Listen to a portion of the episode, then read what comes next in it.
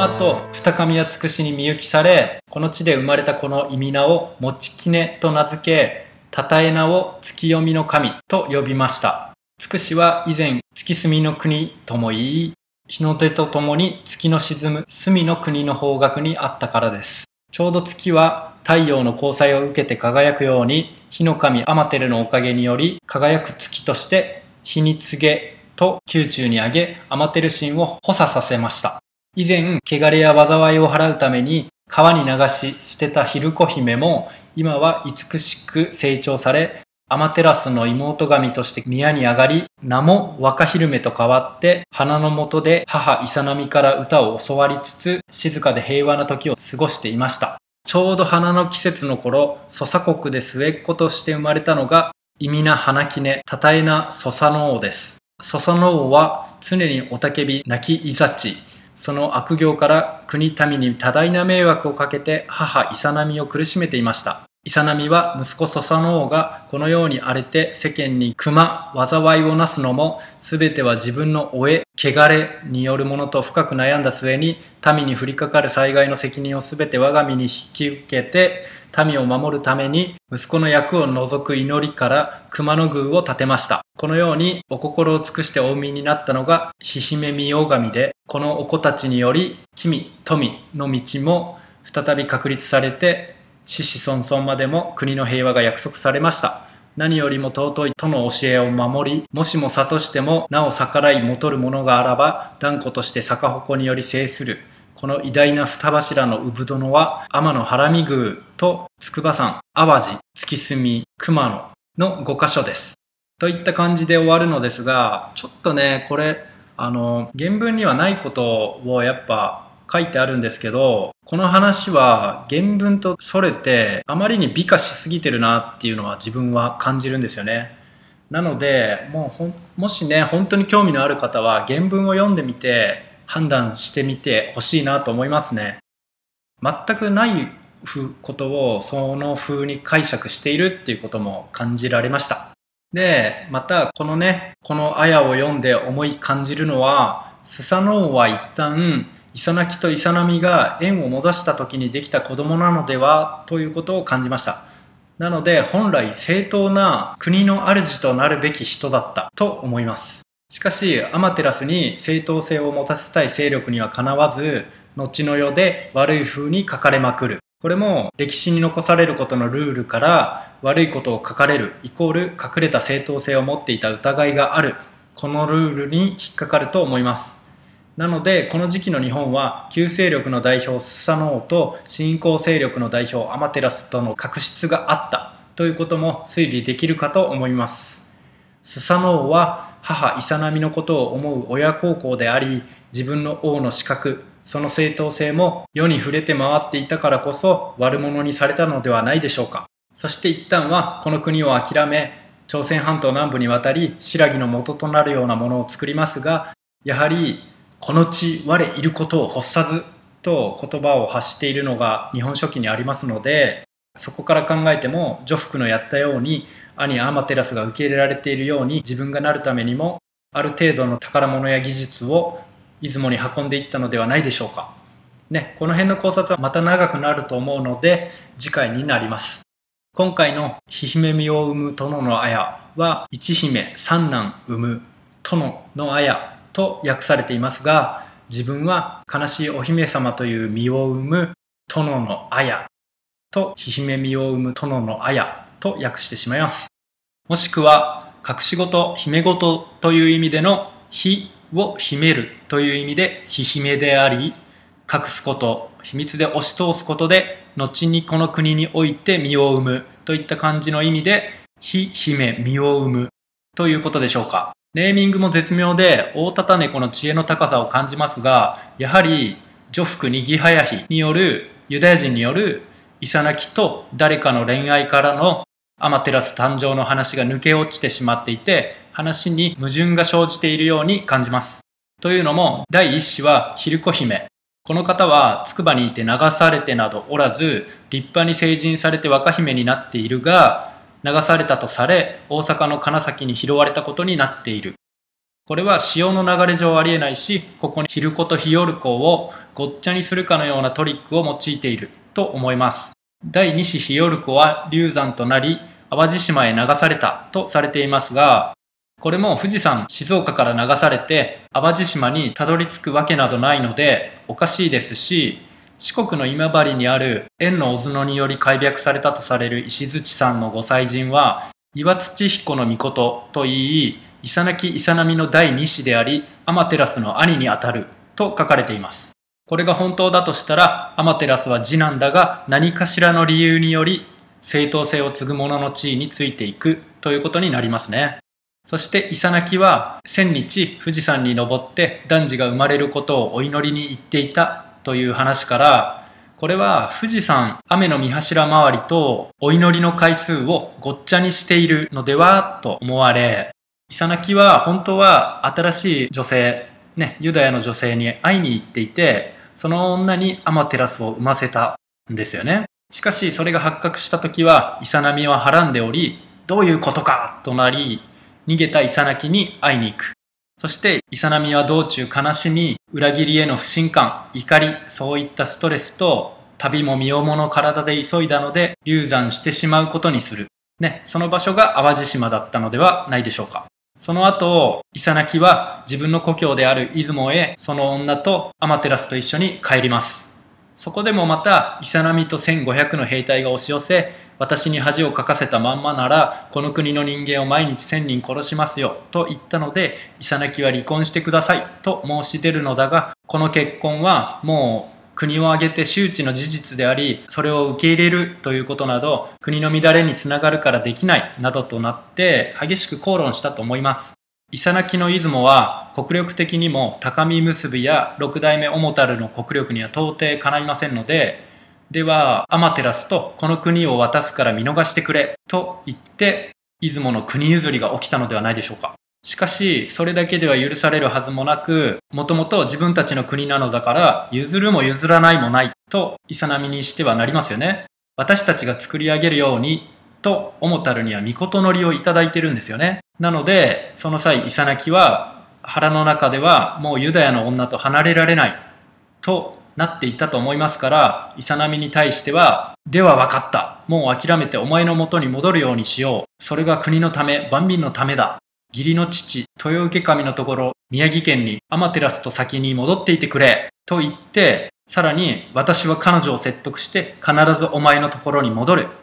など、いろいろなことを話したと思います。で、だけどイサナキは実際はさらに西へ、ユダヤの女との情事に負けてしまいます。これはユダヤの女が大麻の力を使っていたかもしれません。リラックスしてその中に多幸感があり、さらに感じる愛の世界観に負けてしまいます。なのでそうしてひたすらラブロマンスに励み、運が尽き事が済むまでひたすらラブロマンスをします。その事の終わりの場所が淡木原。本当は浮気原だったかもしれません。浮気をした原っぱと、腹の中では浮気でいっぱい。こういった二重三重の言葉のネーミングを古代人は好んでいるように感じます。そしてその実際は宮崎県浮気原で生まれた月読みですが、月住で生まれたとされているこのネーミングには、イサナキの運の月とこの国の隅まで逃げた情けない男といった感じのことを揶揄した表現なのかなとか感じます。で、その時その場にはイサナミが到着しており、もう一度直談判になりますが、これはもう信用ならないし、聞き入れるわけにはいきませんので、みそぎをさせたんですよね。おそらくイサナキはあそこを切られたことになったと思います。ひょっとしたらこの時はイサナミが必ず情に流されると見て、豊受神もついてきていて、兵の指揮なんかもしていたかもしれませんよね。でもイサナキはあそこを切らなかったと思います。なぜならユダヤの女ともうやれないからですよね。そしてまた逃げたんですよね。高千穂の山の方へ。しかしこの時はもう捕まってしまっては生きることは許されません。なので高見結び家当主の手によりイサナキは成敗されたと思います。黄泉の国に着いたのはイサナキだったと思います。イサナミではなくイサナキが逆に黄泉に着く。読みにつくを逆に読むと、つく読み。そういうわけで、2000年後の今、誰もそのいわれを知らない逆鉾が高千穂の峰に刺さっているのでは、そしてイサナキの遊宮とされる場所は淡路島にありますが、そこには高見結び一族が屍を納めたか、もしくは高千穂あたりに埋めてきたけど帰り際に四国ルートで帰ったので淡路島を通ることになってしまい、その際島民が前に見たイサナキ様とイサナミ様はという話にでもなってしまい、豊受神かイサナミがここで死んだ者として弔ってくれないかとして話をつけたかもしれません。まさに泡のように消えていく真実の物語の道、泡に帰する道、淡路島だったのではないでしょうか。そして宮城まで帰る際にイサナミは旦那イサナキなしでは国民に馬鹿にされるのが目に見えています。この先の辛い人生が分かりきっていたと思います。なので自分もこの世の隅へ、隅と書いて熊とも読むところ、熊野の地へ行ったのではと思います。そして最後に宿した子供スサノオが誕生し、熊野で生活を送りますが、スサノオはやがて人々に事の真相を聞かされると、親父のだらしなさ、母のかわいそうな境遇、アマテラスという兄への嫉妬、いろんな気持ちを爆発させながら育ったかもしれません。で、いよいよ母にも真相を迫り、やはりそうであるということを知ってしまいます。その真相を知って以降、いよいよ素直でまっすぐなスサノオですから、自分のこと、母のことを悪く言う人間には仕返しをします。世への不満からいたずらをします。そうして問題ばかり起こすので、ただ幸せに来て生活を送るつもりだった母の心を傷つけます。そのうちイサナミは息子スサノオがいたずらしてダメにした分の田んぼに対し、人々にお返しをするために焼き畑をしようと山を焼くのですが、その際に火に巻き込まれ死んでしまいます。これは他殺かもしれませんし、自殺だったのかもしれません。おそらくどこにも希望をなくすくらい、悲しい姫としてもひ姫、炎の火に姫の身を埋めるような結果になってしまったことからもひ姫ということで、ひ姫身を生むになってしまった気がします。そして熊野の地にはイサナミの遺体が置かれたとされる岩が花の岩屋神社の上にあるということで、なんとも悲しい運命です。ここでイサナキもくくり姫も登場する話もあるのですが、もし本当に一緒にいたなら炎に焼かれるようなことにはならなかったのではないでしょうか。焼き畑をするのでしたら炎には十分気をつけるのは当たり前です。普通に考えて巻き込まれて死ぬというのは海も浜辺も川もありますし、ありえません。で、ここでイサナミの焼かれた遺体を花の岩屋神社の大岩の上に置いておいたのをイサナキが見に行くと言い始め、くくり姫がおよしなさいというくだりがあったりするんですけど、イサナキは結局見に行ってしまい、黄泉の国のイサナミに命じられた醜い女と書いてしこめというものに追われてしまうという話があるんですが、これは本当怨念のようなものを感じますよね。怨念話みたいなね、怪談話みたいな。なのでね、イサナミに関しては自殺か他殺かは分かりません。自殺なら希望を失っていた状態となり、他殺なら納得のいかないし、どちらにせよ怨念の矛先はイサナキに向けられている、そういったものを感じます。それとこのちょいちょい出てくるくくり姫、イサナキの姉ということですが、本当なのでしょうかね。出雲ではイサナキ・イサナミの口喧嘩の際に登場し、ただ一言仲裁しただけでイサナキは帰らないと言っていたのを180度変えてイサナキの心を変えてみせていますし、アマテラス誕生前にはおぎゃおぎゃ泣いているのを聞いて、この子は我はウヒルギですと言っていると赤子の泣き声を通訳したり、これはお母さんに当たるからわかるのではないでしょうか。母はこの気持ちがわかったりしますよね。で、そのくくり姫は白山に祀られていたりして、白山に祀られるということは白山、立山、富士山は日本三大霊山とされています。白山はくくり姫、立山小山神社はイサナキ、富士山浅間神社はこの花咲夜姫、ちょっと話あれなんですけど、富士山に関してはイサナキより後の時代の咲夜姫が白山、立山より標高の高い富士山周辺の神社のご祭神になるには訳が絶対にあると思います。咲夜姫はアマテラスの孫のニニギノミコトの嫁にあたるとされる人物です。なのでこれは後の世に変えられていったものと考えられます。神格化されるようなご先祖様を差し置いて、咲夜姫が富士山のご祭神になるようなことがあり得るでしょうか。なので、これは後の世に変えられていったものと考えられます。富士山周辺には他に神の明かりと書いて神明神社というものがあり、そちらはアマテラスが御祭神になります。これは伊勢神宮とかの分家などにあたるということです。で、どう考えても日本で一番くらいに祀られているアマテラスをその孫の嫁が見下ろす形っていうのはおかしいですよね。富士山が名前をハ山や蓬莱山から変えていったように、ここの御祭神も変わっていったと思ってしまいます。もしくは後の権力者にとって都合が良いことになっているとは推測しておきます。浅い間の神社ですからね。ネーミングもおかしいですよね。富士山って日本一の山ですからね。なので本当は何かを宣言した、ディクレアの意味で宣言したね。独立宣言とかのね。その意味の宣言神社なのかもしれませんし、もしくは浅い間の人とイサナキができてしまっていたのを揶揄して、この花は夜に咲く花と浅い間とかね。ここには何か違和感を覚えますよね。で、ちょっとそれたので、言いたいのは白山と立山小山がお隣に並び、連なった先にある同士なんですよね。そしてイサナキとくくり姫、兄弟だとしても納得がいくし、本当はイサナキの新しい奥さんだったとしても納得がいくかと思います。富士山側は、太平洋側は表になりますよね、日本は。だけど、日本海側は山陰になる。何かこういうイメージが含みにあるような気もします。これだけね、日本の歴史というか天皇家の歴史というかは、煙に巻く構造を持っていますので、唯一理解できるのは、どれだけ真実に迫られたくないのかなっていうね、そういうことは理解できますよね。この原文を読んで素直に感じるものを今の言葉で表現すると、やはりこの辺のイサナキの悲しい行いが記された綾だったのではないか、イサナキの悲しい運命が記された綾だったのではないかと感じてしまいます。それとイサナキは最終的にどうなったのかっていうことも考えてみると、古事記では多賀城に行ったとされていますが、自分はそうは思えず、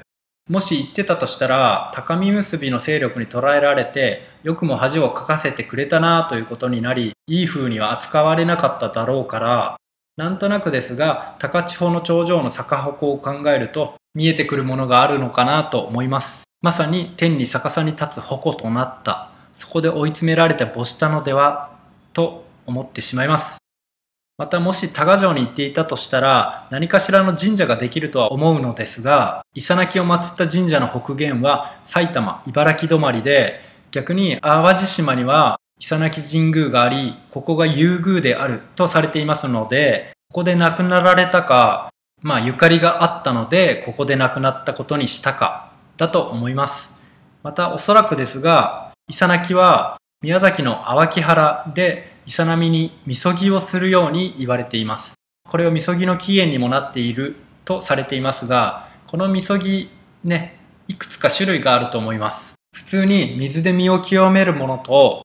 語源になるみそぎ、身をそぐというみそぎがあったと思います。イサナキはこちらの後者の方を選ばざるを得なかったのではと思います。遠く宮崎まで追い詰められるには、それなりの行いがあったからで、その報いとしてみそぎをさせられたと考えます。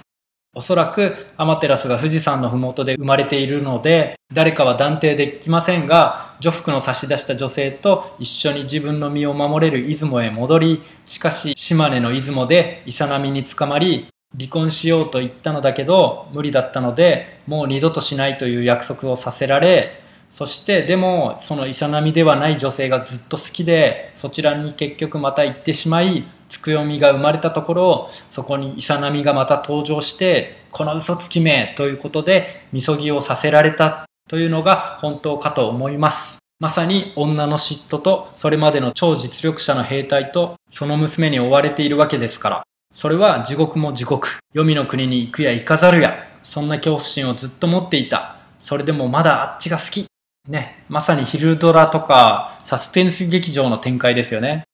日本人があれを好きなのはこういった歴史的背景があるからだったりしてとかね